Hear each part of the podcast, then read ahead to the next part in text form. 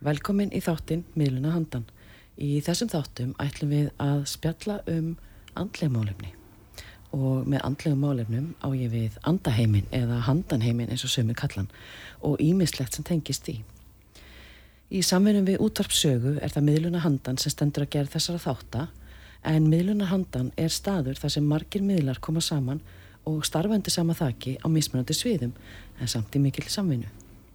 En okkur þykir öllum nöðsynlegt að koma þessu málefni betur á framfæri og opna aðeins á andlegar umræður með því að draga þetta málefni aðeins út úr skugganum sem það hefur svo lengi verið í og með því jafnvel að breyta aðeins þeirri sín að þeir sem eru næmir eða tengdir séu skrítnir. Það er nefnilega þannig að þetta er okkur öllum eðlilegt og við getum öll tengst andlegu hliðinni. Svo er líka gott fyrir fólk að vita hvert er hægt að leita ef eitthvað andlegt kemur upp. Ég heiti Anna Kristín og er þáttastjórnandi og miðill og ég mæli með að þið komið ykkur vel fyrir því miðluna handan allar að veita ykkur einsýn inn í spennandi umræðefni sem tengir stulrænu öflónum sem eru allt í kringum okkur og hafa oft miklu meiri áhrif á lífið en við gerum okkur grein fyrir. Í þætti dagsins ætlum við að fjalla um karma. Við höfum öll heyrt orðatiltæki eins og þú uppsker eins og sáir, þú fær tilbaka það sem hún sendi frá þér, kontu fram við náungan eins og þú vilt að komið sér fram við þig og fleira í þessum dúr. Hafa þessi orðatiltæki kannski eitthvað með karma að gera? Hvað er karma? Hvernig virkar það? Er til gott og slæmt karma? Er þá kannski hægt að breyta slæmu karma í gott karma? Hvað er karma skuld? Er það raunverulegt fyrirbæri? Er svo munur á vestrætni sín á karma og svo austrætni sín? Svo hef ég heyrt eitthvað instant karma líka. Hvað er það? En eins og ég myndist á í fyrsta þætti, þá ætlaði ég að fjalla um karma í þeim þætti. En eftir mikla rannsóknar vinn og lestur, þá fannst mér þetta vera eiginlega bara of stort og viðtækt til að ræða einn. Og eftir því sem ég las meira, þá eiginlega komi bara upp fleiri spurningar.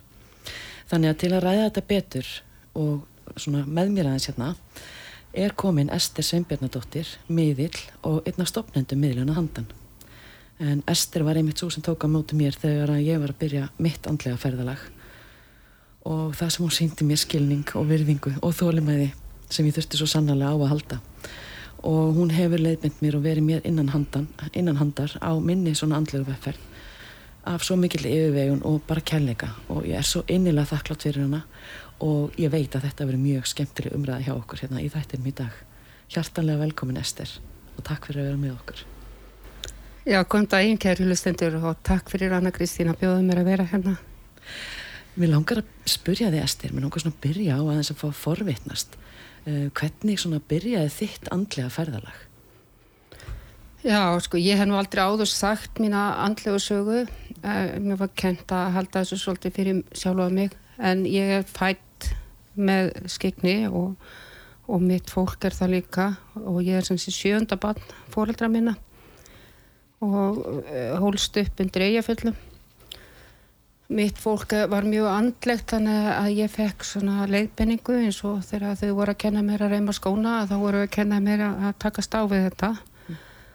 og, og ég ég sagt frá því að frá því að mann eftir mér að þá stundaði ég hugleislu og ég var mikið að fara eh, í eh, minningar um fyrri líf.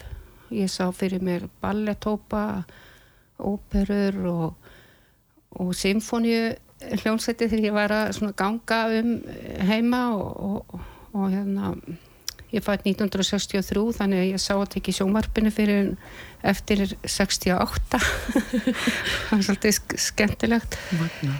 Já og, og hérna þetta var mjög gest eh, margt heimil að komið mikið að gestum hérna og ég var alltaf að sjá fólk koma og, og það var ekki fyrir setna ég áttaði með á því að, að, að það var ekki kvestasfatnaður að vera í í þjóðbunningnum en þetta fólk kom og horfið á mig og kannski talaði ekki við mig.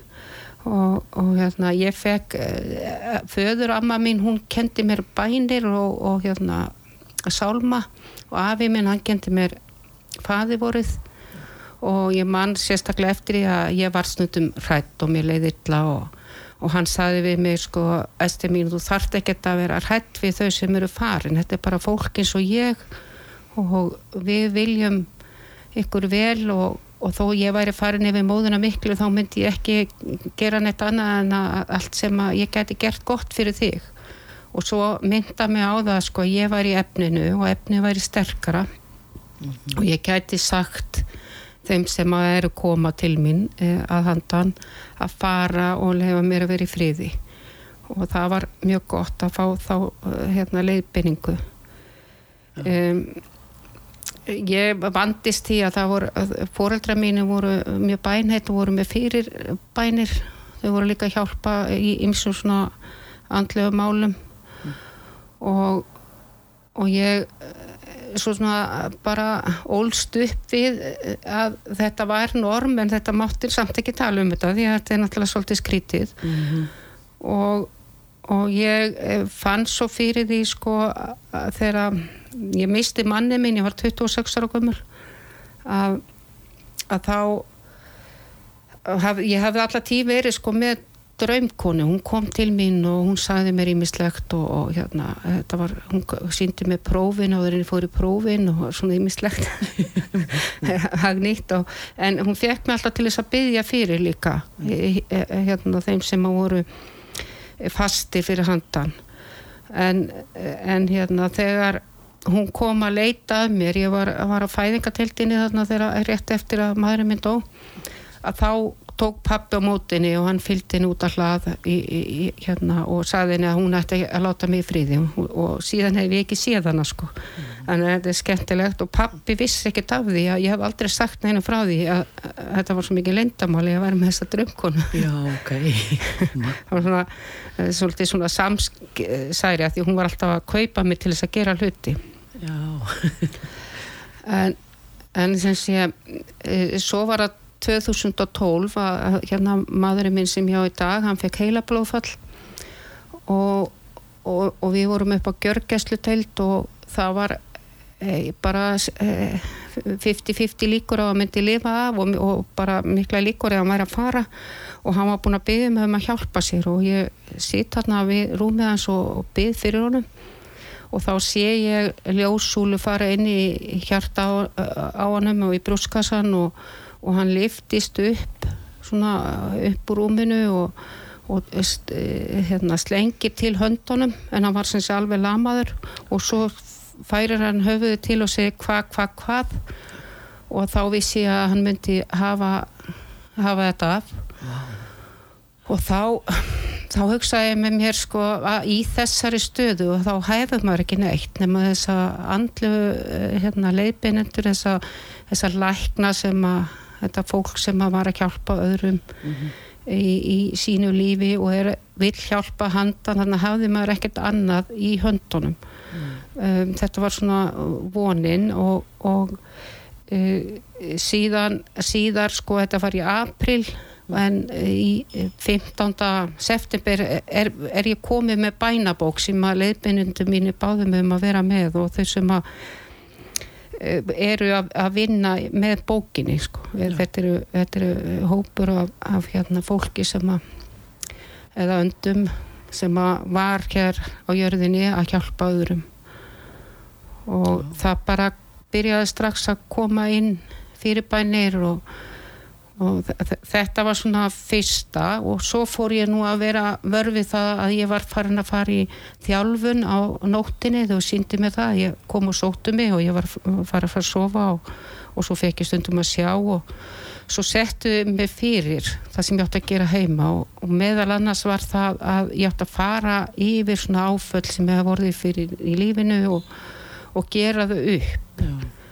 og síðar sögðuðu mér það sko að að þetta væri gert til þess að ég fyndi ekki eins mikið fyrir því. Ég er að fara yfir í andaheimin mm. þar sem er rosalega mikil kærleikur og, og, og ást og, og mikið öryggi. Og svo er ég að koma yfir í mitt líf mm -hmm. sem að er þá í jafnvægi.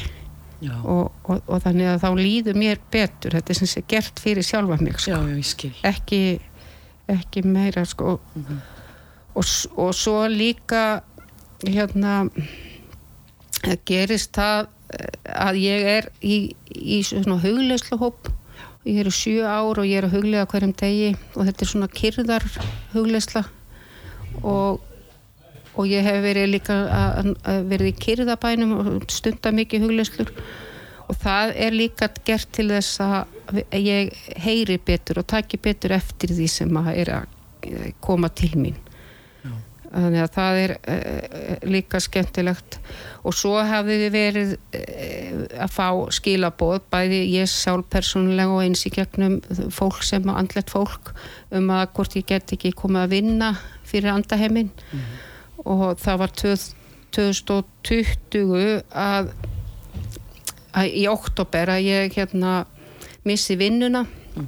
og ég hitti hana Guðrunu Kristínu sem er hérna í miðluna handan mm -hmm. og hún segir við mig, já ég sé að þú ert með galoppi þriðja auga, vilt ekki koma miðla fyrir Sálarannsvönganfélag Íslands og ég hugsaði, ég trúði ekki á að það væri tilviljun og ég hugsaði með mér að, að ég hef nú verið búin að lofa því að skoða þetta setni partæfinar að fara í þessa vinnu mm -hmm.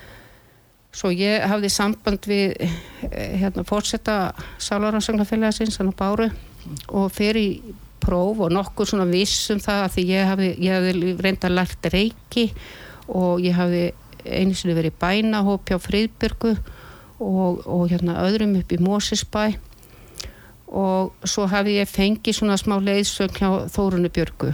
Mm -hmm. og þannig ég var nokkuð vissum það að ég get ekkert vera miðla fyrir aðra. En, en, en svo fór ég að vinna í oktober og þegar ég fer að starfa við að miðla um, að þá sko, miðla ættingum sem þau koma með ráð og framtíða sín og það eru leiðbynendur og það er orka sem er í kringum fólkið og, og aðstóða með sjútuma frá, frá þeim að handa sem að unni við það sem að uh, við það að lækna eða aðstóða veika hérna áður en þau fóru yfir mm -hmm. og síðan að setja vendi yfir skigna sérstaklega mm. svona eh, þakkláta þegar það eru börn sem eru mjög hrætt og get ekki sofið mm. og svo er það líka svona bara draugagangur sem að ég upplifi sem sálir sem að við hleypum inn í ljósið allt er þetta svo mikil kærleikur og þakkláti að ég sé einhvern veginn ekki fyrir að ég uh, fari tilbaka, ég hætti að starfa við þetta þetta er svona uh, mikil þörfa ásu og þetta er mikil kærleikur og ljós í kringum þetta. Já, nákvæmlega. Vá, mögnu saga, ég tengi svo við einmitt þetta sem þú ert að segja þegar maður byrjar að vinna svona, þetta gefur mann svo mikið. Það er svo einmitt svo mikið kærleikur og þakklæti í kringum þess að vinnu. Og maður finnur það svo stert, bara alveg strax. En hérna karma. Eh, þetta er svo stort og viðtækt ég hérna, eins og ég sagði náðan eiginlega, eftir því sem ég fór að kynna mér þetta betur þá fekk ég eiginlega bara fleiri spurningar heldur en svör en sko miða við svona það sem ég las mig til og, og svona var að skoða að þá verðist bæði vestræni og austræni heimurum vera sammála svolítið um það að karma sé orsök og aflegging, sem sagt lögmál orsaka og aflegginga þannig að það eru allar gerðir okkar sem að fara inn í það og það er þá semst allt sem við gerum allt sem við hugsum og hvernig við breyðustum við. Og ef við svona bælum í lögmáli eins og bara þingdalögmálinu að sko það skiptir ekki máli hvort við vitum af því að trúum á það. Við dettum ekkit út af jörðinni eða tökustum í áttatunglinu, það virkar alveg sama hvað okkur finnst um það eða hvort við trúum á það.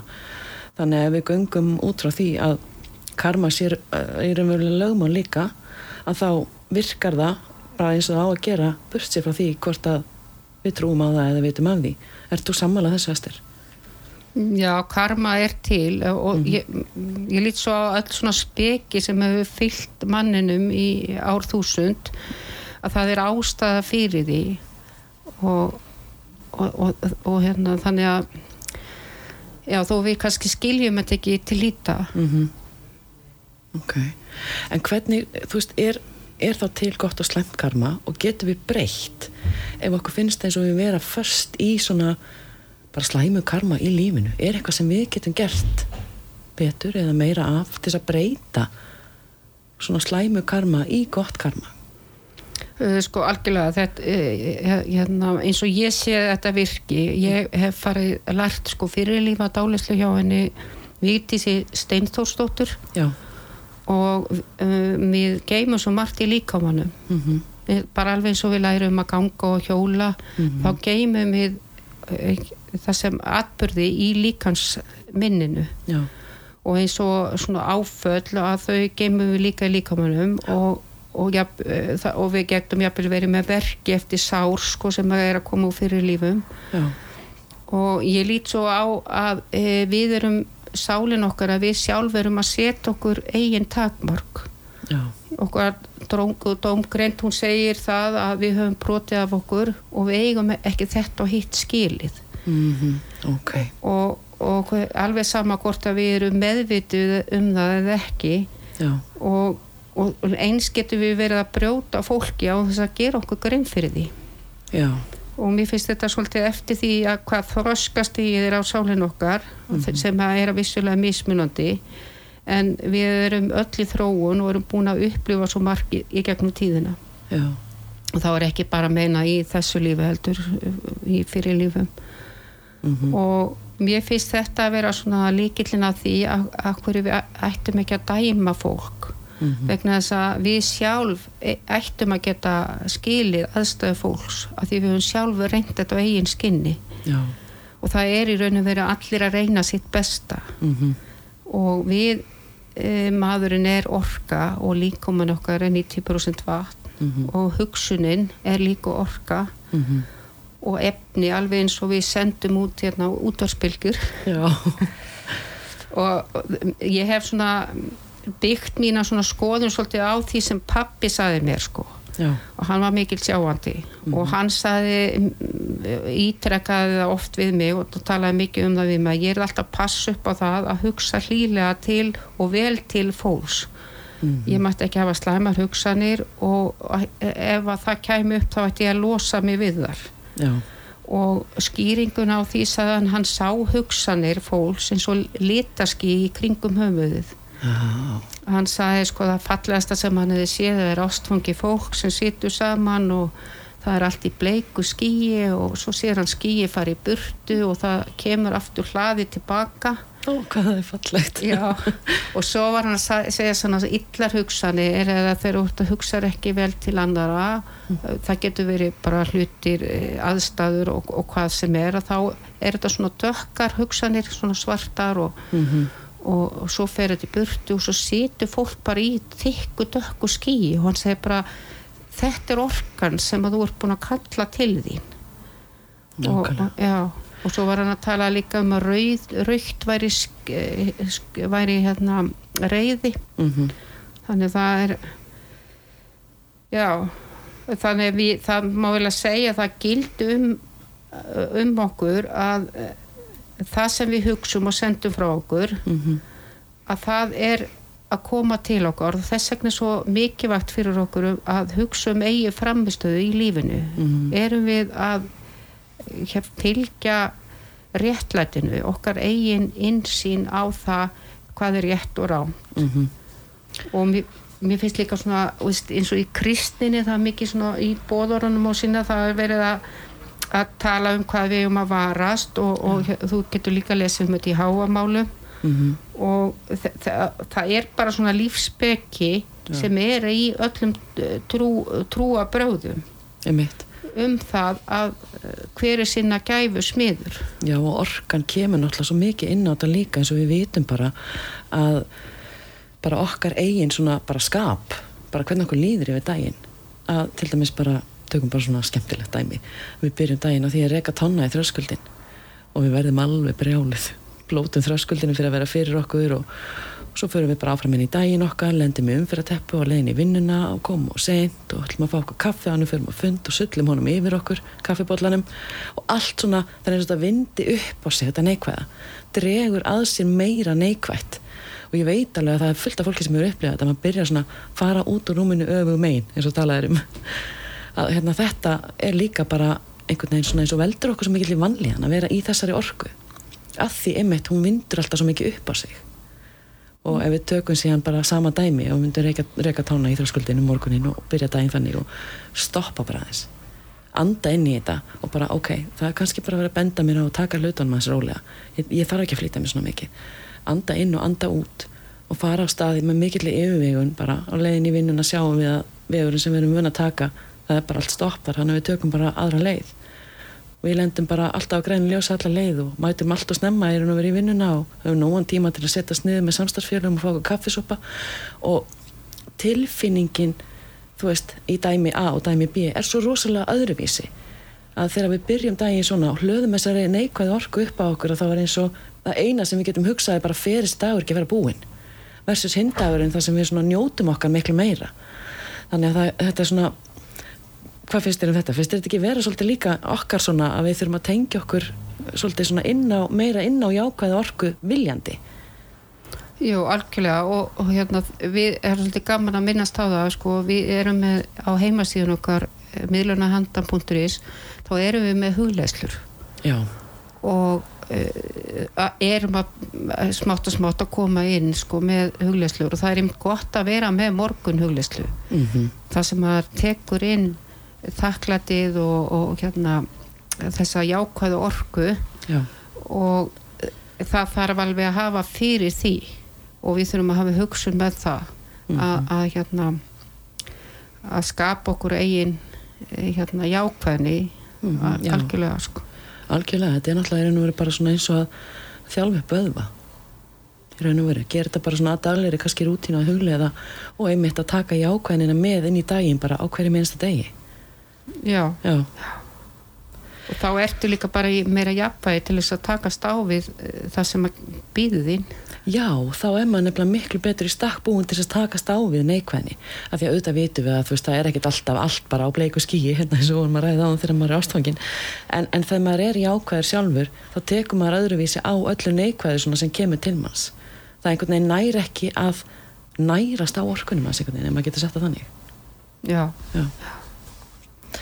En við ætlum núna að taka stutt auglýsingar hlið en höldum síðan áfram bara því loknu og höldum áfram að ræða hérna karma og ýmislegt mjög spennandi sem tengist í sem þið viljið ekki missa af. Þannig að ekki fara langt, við komum aftur eftir smá stund.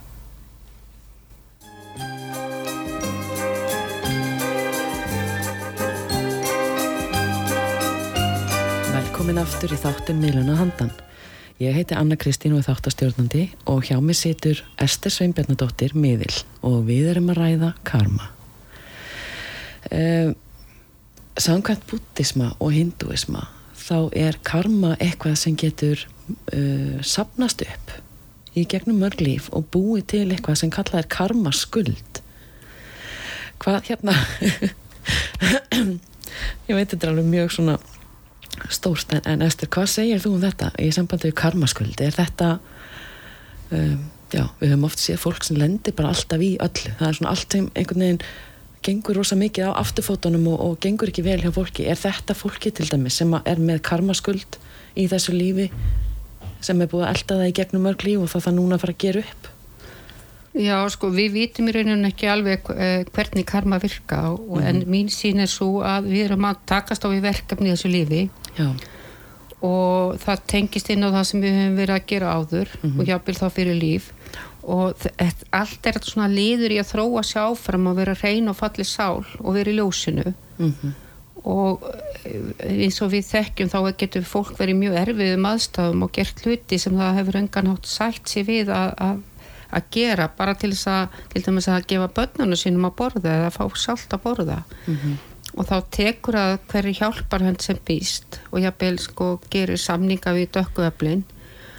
Og eins þegar við erum illa fyrir kölluð og erum og við erum að gera hluti sem við ge- gerðum ekki ef við værum jafnvægi. Já, og eftir situr þessi sakbytna sál sem er í raun og veru búin að brjóta á sínum lífskildum og síni stefnu.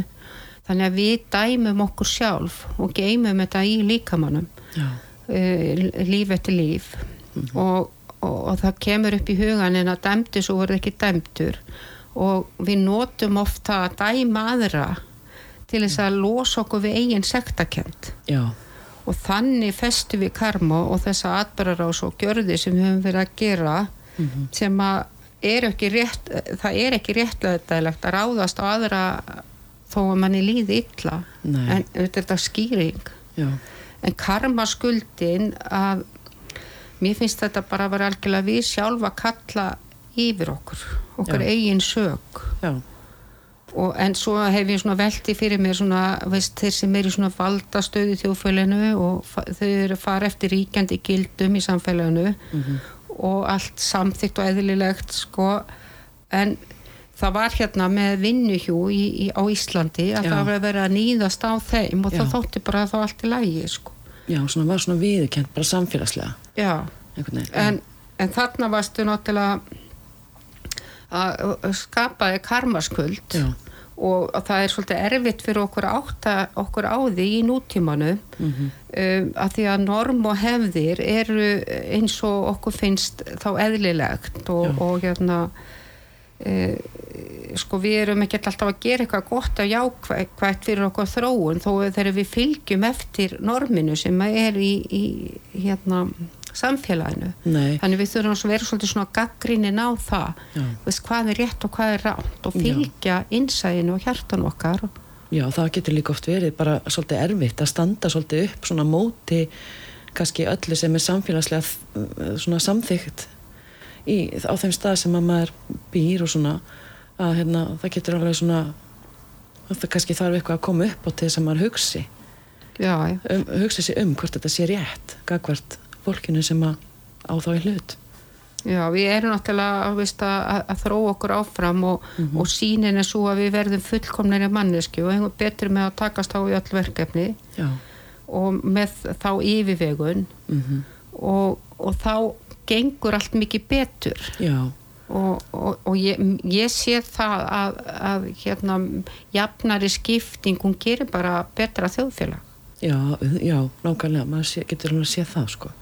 Og eins bara eins og vorum að minnast á hérna jákvæða orku á þann að þeim er svolítið svona á þessum nótum að vera með þessa jákvæða orku svolítið að hugar svona að leiðaljósi að þá kannski sér maður líka hlutina í öðru ljósi svona sem að eru að gerast í samfélaginu og eru að gerast í kringum hann sem að öðrum finnst kannski allt í lægi en maður sér svona þannig sem maður kannski finni betur inn á jafnvel.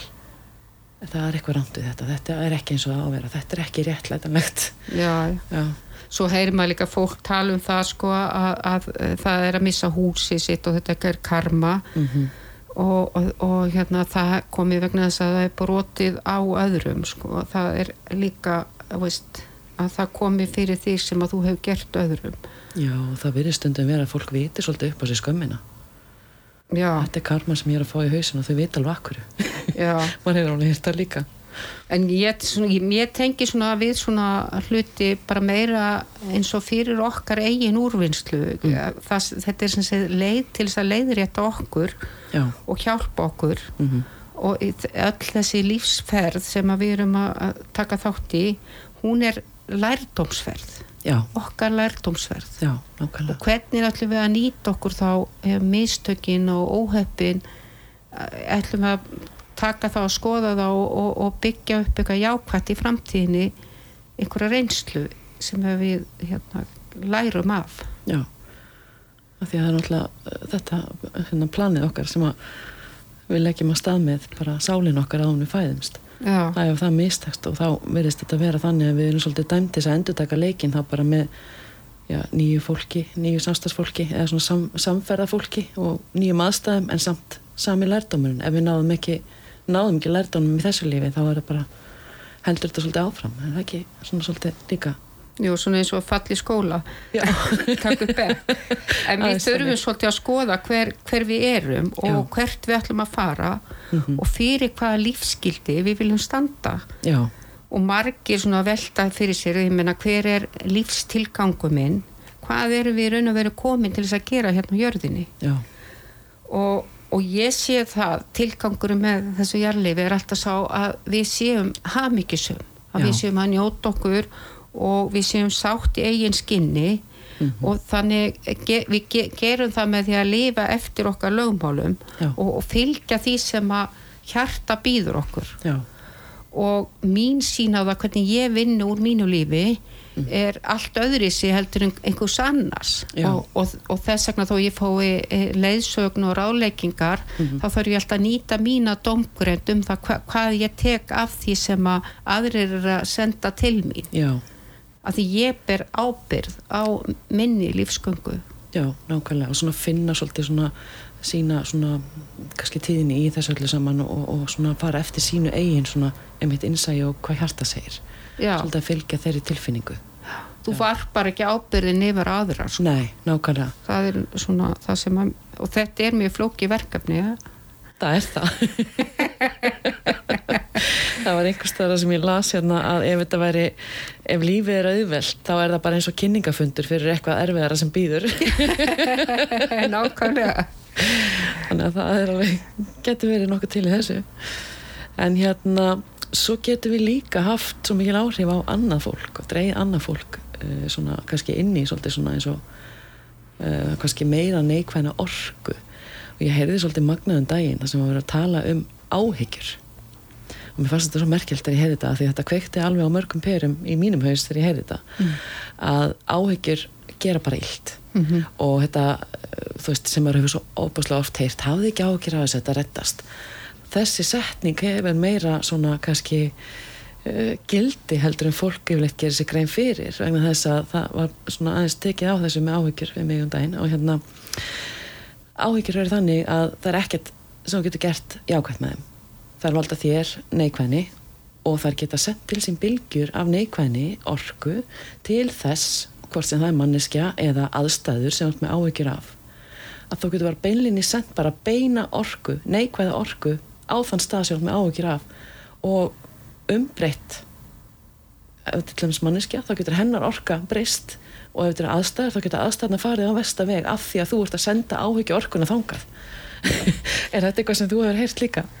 Já, en sko það er líka skemmtilegt að segja frá því að ég hef séð að það voru gerða rannsóknir á því að, að blessa vatn, Já. senda bænir á vatn og, og síðan var það frist og kristallarnir í vatninu voru svo fallegir. Já, og svo var önnu annað vatn sem var senda neikvæðar hugsanir. Já, og þar voru kristallarnir sem voru fristir allir hérna úr lagi gengnir sko ekki í, í, í formi og þannig að þetta Ok. hafði greinilega áhrif.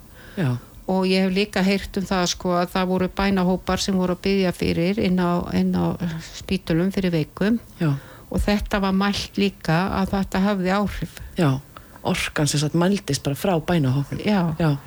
Já. bara marktæk á einhvers konar mæli tæki alveg. já, já, bandarækjumenn hafa mikið verið að mæla þetta og, og það gerðist náttúrulega mikið sko, það er bara eins og í kringum Edgar Casey Mm. sem er vafalist sá mest í hérna, sjáandi sem hefur verið hérna á jörðinni. Mhm, og, og líka bara veist, það var svo mikið skráð, hann skráði svo mikið niður. Já, og það var gert út af því að hann var í dásefni hann var ekki með meðvitund þegar hann var að miðla ok. Og hann fekk var með sitjar og fekk eh, það var allt skráð niður og þetta er allt geimt já, ok, áhugavert. Já, mjög spennandi. Já, já, þetta er alveg magnað. En svo ef við tökum svona aðeins eins og jákvætt karma og jákvæð orku við erum búin að vera svolítið á neikvæðnóttar að hérna það getur líka að dreyja til sín jákvætt og jákvæðni og, og, og svona orðið að því að sko uh, það verðist vera orkan okkar drægi til sín sömu orkuna og við getum sko margfaldað okkar eigin orku í kringum okkur hvort sem hún er jákvæð eða neikvæð við vitum til dæmis eins og bara við höfum séð, þú veist ég vissum að flest allir hafa séð hérna svona, tökum bara svona eina götu þar sem fullt af húsum með görðum mm. og Jón Jónsson í einu húsinu byrjar að fara út og klippa trén og taka rusli í garðinu sínum og, og Kalli sem býr á mótunum sér að hann er út að taka til og hann hugsa að best að drífa sig út fyrst að hann er farin út og, og hérna fara að setja nýður blómi eða þú veist setja út garðhúsgagnin eða eitthvað svo leiðis og svona koll á kolli gengur þetta og þetta smittar út frá sér og nágrannir eru allt innum fannar að heilsast svona yfir grindarkið og, og jafnvel skreppi í kaffi til hvers annars og eitthvað svona. Og öll gatan allt innum bara lifnar við. Allir komni með, þú veist, farnir út að gera eitthvað þetta hefur svona þetta hefur svona áhrif. Þessi eini Jón sem byrjaði hann hafði áhrif sem hafði síðan áhrif sem hafði síðan áhrif. Mhm. og maður hefur séð þetta í alls konar eins og bara í umferðinni þegar það er svona aðrein sem er orðin rosa stíplu og svo er einhver einn sem byrjar að hleypa bílunum. Svo kemur kannski eitt fyrir bílar og næsti hleypir og næsti hleypir og þá er eins og allir svona smitist og fara að gera það sama. Að hérna, þetta svona virðist líka hafa rosalega svona markvöldunar áhrif þessi jákvæða orka og er það til dæmis eitthvað sem að myndi hjálpa okkur mm, að, að hérna, breyta þá eins og neikvæðu karma ef við myndum bara fara til einhverjum eitthvað svona og hafa jafnvel ma markvöldunar áhrif? Svona. Já, sko, ég heyrði svona góða sögu af því að það var maður sem að hérna eh, hún, hún vegnaði ekki vel í lífinu og, og hérna leiði illa og, og, og hann var búin að ákvæða hann alltaf sko, að bara stýtta lífið. Okay. og svo hitt hann hérna mannesku þennan dag sem að veist, gaf hann um kærleik gaf hann um hérna, tíma og umhyggju mm og hann hugsaði með sér já, fyrst, ég, ég ætla að pröfa þetta áfram sko. ég ætla, ég ætla hérna, nota uh, þetta tækifæri, hann fórst þetta að vera ábending -hmm. og þetta syns ég að hann fór þá aftur inn í jákvæðinina og fór að vinna með hana sko.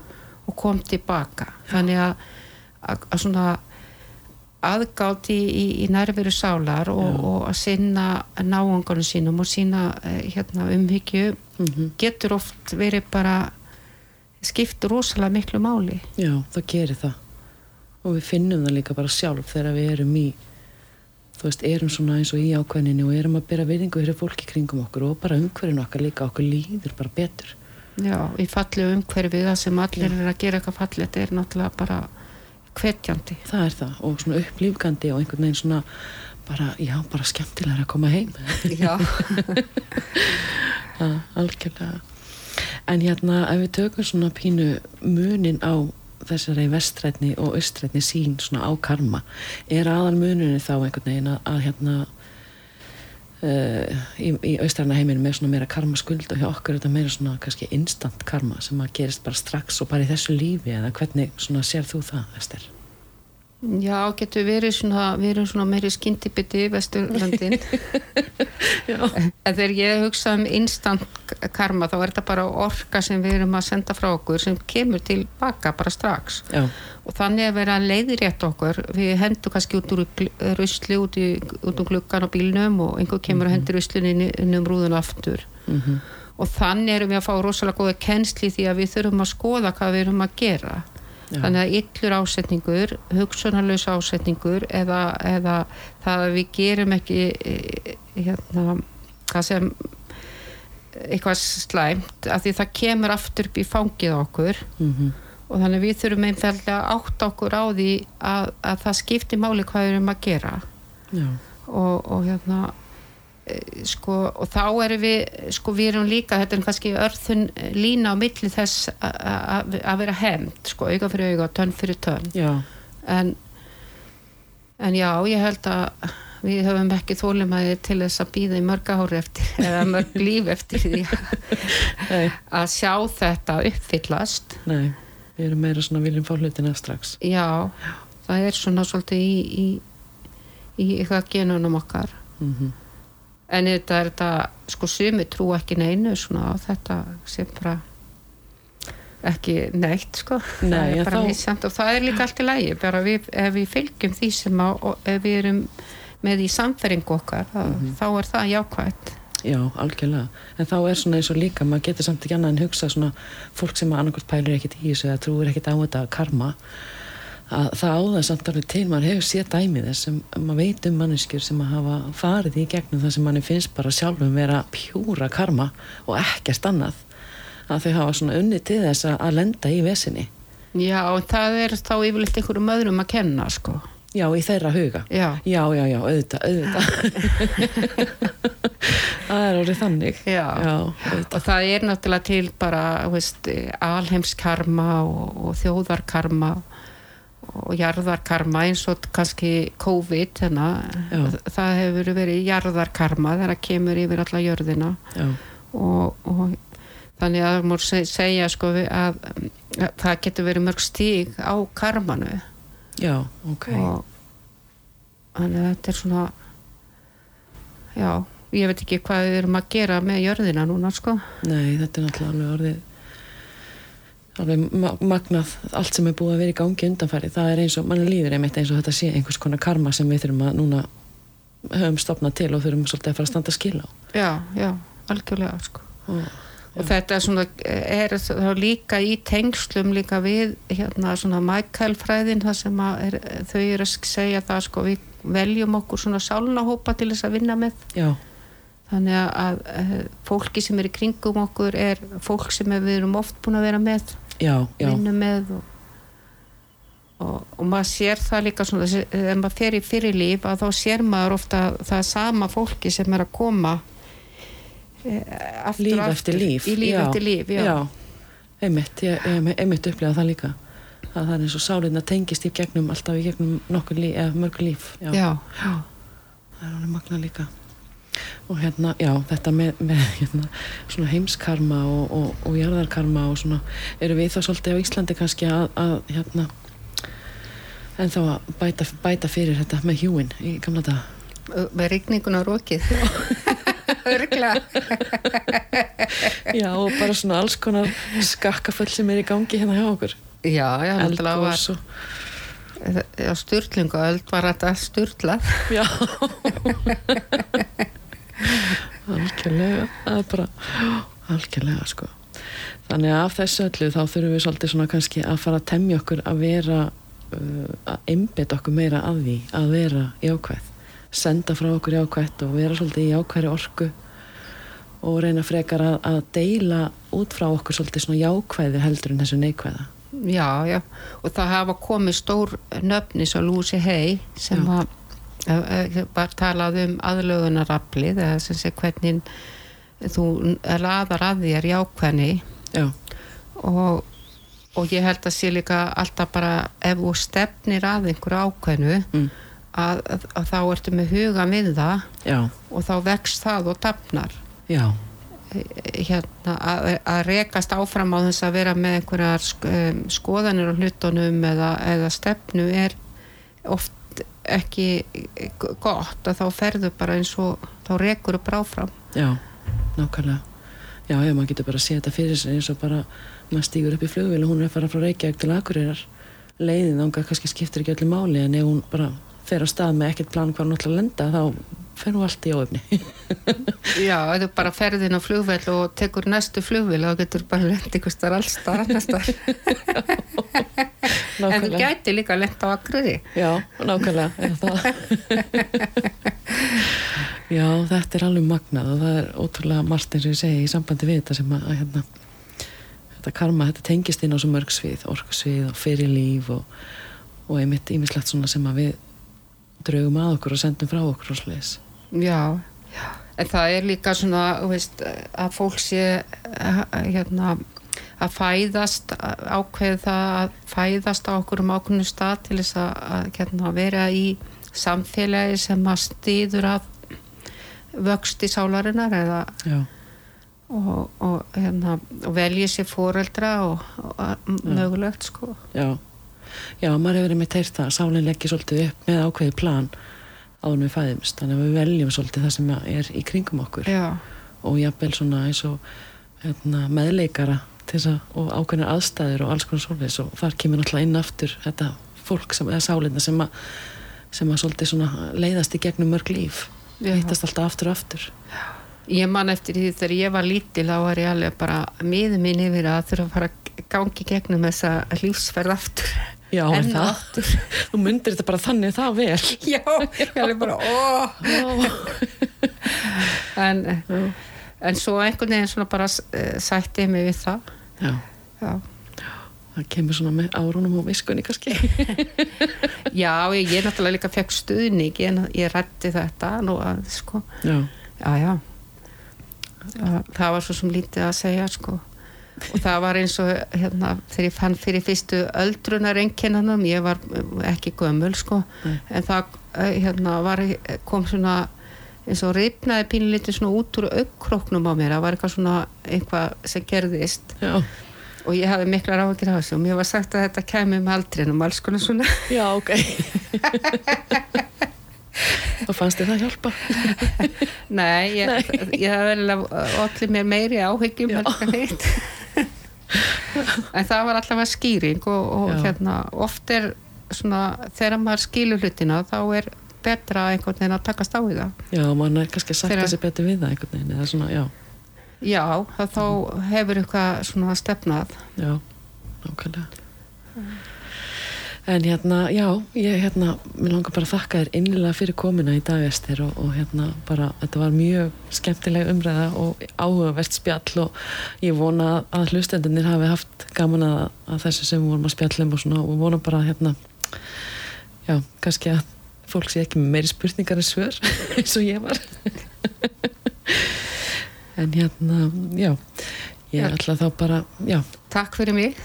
Takk fyrir komin Ester og, og takk fyrir að hlusta og ég bara langar að senda til ykkar ljós og kærleika og með í dagurum verður ykkur eindislegur. Takk fyrir að hlusta.